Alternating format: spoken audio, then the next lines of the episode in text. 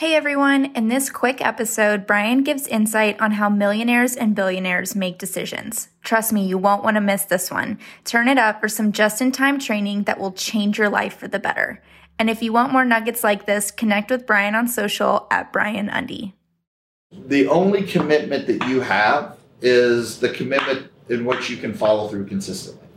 And you don't have to be balls to the wall till three in the morning unless you want to change your life. Like if you want to change your life and change your kid's life, it's not going to be easy. You're going to have to be willing to invest and you're going to have to see that as a priority of what is the bigger picture. But most of us, we don't get brought up with a lot of vision of what our actions can mean to our legacy long term. All we can do is see what's in front of us.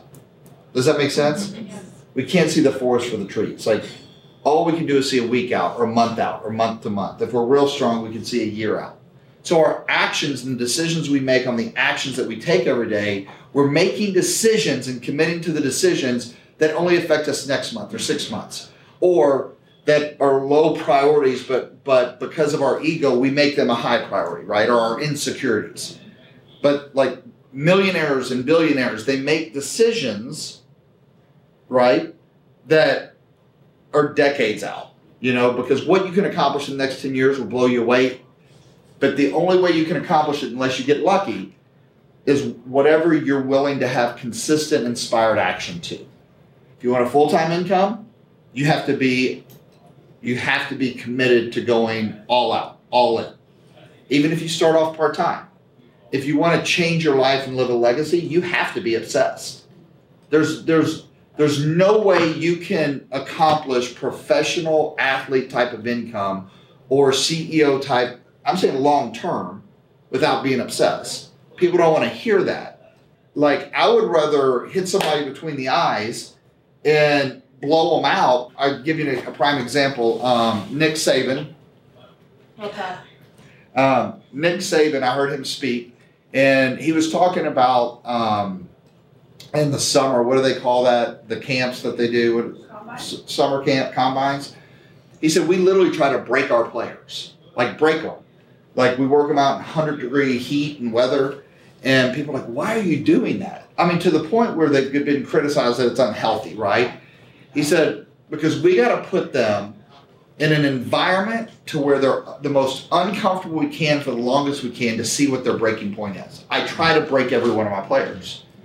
He said, the reason why is if we're in a championship game, I have to know what I can count on, what their real commitment level is. But my point is, is that if you don't know what you want out of something, I promise you, you're going to hit it. Yeah.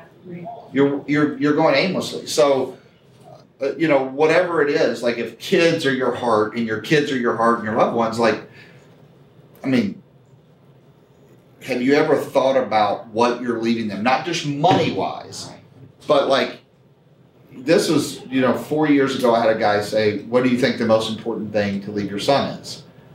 And I was like, Oh, yeah, I'm good with words. And I was like, I'll come up with something. And, uh, and I said something, you know, about being loved. He goes, No, that's not it and I was gonna like, you know, I was gonna get defensive because, no, showing your son love isn't the most important thing to do for him. He said, showing your son how to fend for himself in the world, that's more important than even showing him love, and that's true. That's true, and I think part of that is setting an example. And so I, I just I wanted to plant that seed with y'all because it, it doesn't matter what's possible. What matters is what you're willing to invest to get what's possible.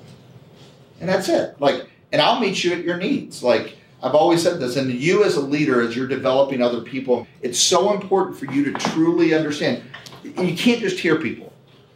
You got to watch their actions. But it doesn't matter what I see in her, and it doesn't matter what she can accomplish. What matters is what she wants and what she's willing to invest in herself and her family to get it. Um, so I, I think that that's that's really important. And um, and there's so many ancillary benefits. We've talked a lot about money. I think what's really really important though, I think richness uh, has nothing to do with dollars. I think there's an intangible and tangible. I think what's really really important though is that 90% of the people they're not in it to, to get rich or make millions of dollars. They're but they want to be a part of something great. And so like you'll get out of something what you put into it.